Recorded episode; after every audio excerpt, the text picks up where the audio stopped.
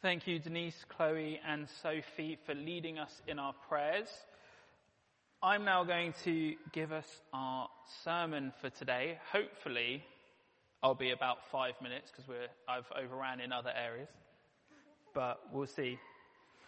So earlier, you thought about, and you may have even shared with those around you, about the two questions: what scares you, and how can we be bold when we are scared? I'm sure you all came up with some fantastic answers to those questions that you can think about for yourself. And in our story video, we had Peter and John healing a lame beggar, which is from the book of Acts chapter 3. And the story continues in chapter 4. So we'll be looking at that today. But the way that I would define boldness in this story is speaking freely, living without fear, and trusting God when the Spirit guides us.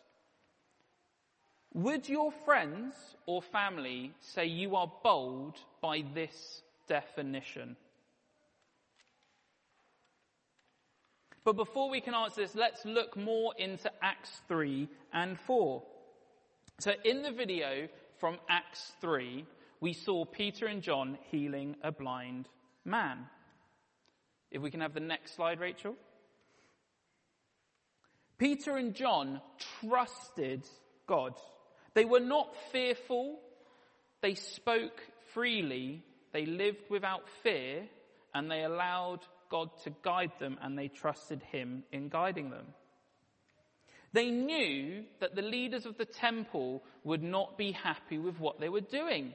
Their leader had just died on a cross for doing things that the leaders of the temple weren't happy about.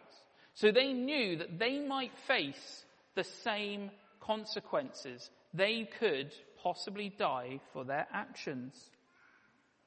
But they didn't let that fear stop them. They became bold. They knew what they needed to do. They spoke freely. They lived without fear. They trusted God and allowed the Spirit to guide them. So they healed the man. Then when we continue the story into Acts chapter 4, at the start of Acts chapter 4 it says, the priests and the captain of the temple guard and the Sadducees came up to Peter and John while they were speaking to the people. They seized Peter and John because it was evening. They put them in jail until the next day, but many who heard the message believed. So the number of men believed grew to about 5,000.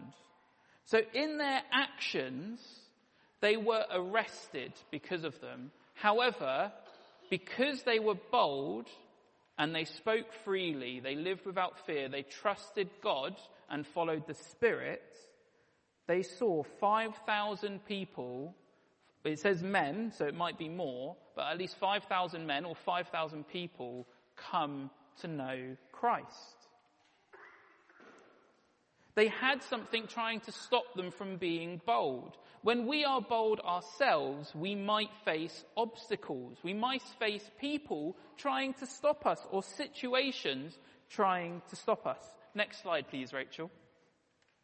We might have people trying to stop us. We may not get arrested for being bold, but we might have people at school, at work, at the coffee shop, in the park, in our own homes, calling us names and not trusting or believing us because we speak freely, we live without fear, and we trust God and we're guided by the Spirit.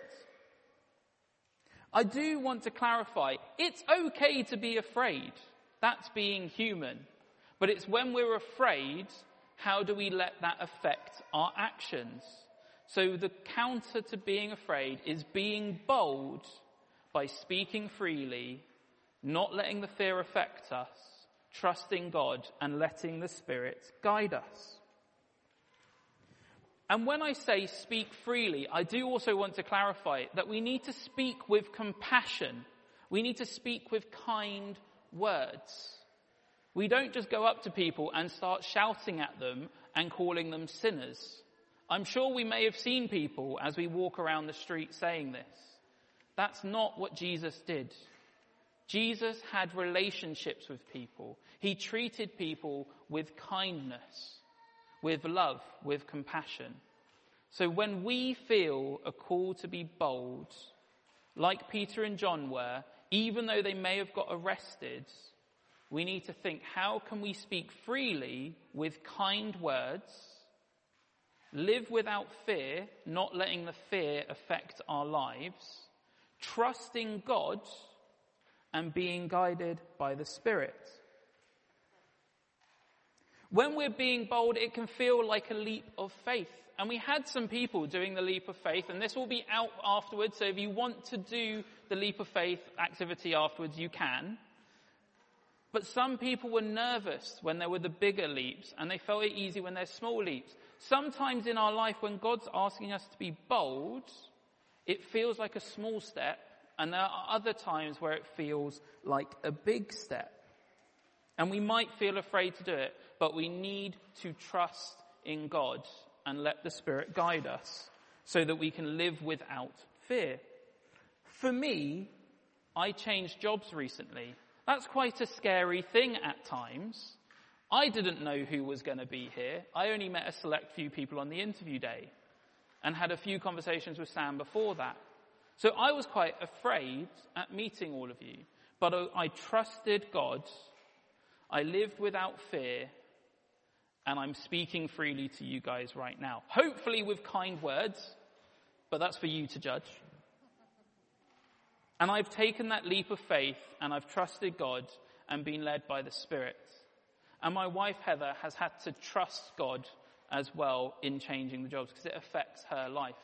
She once described whenever I'm looking to change church, that it's like fog in front of her and she can't see and she has to just trust me in knowing that I'm trusting God and God is leading us. And sometimes when we're afraid, we need other people around us to help guide us to trust God. And that's why Peter and John being together was really helpful for them.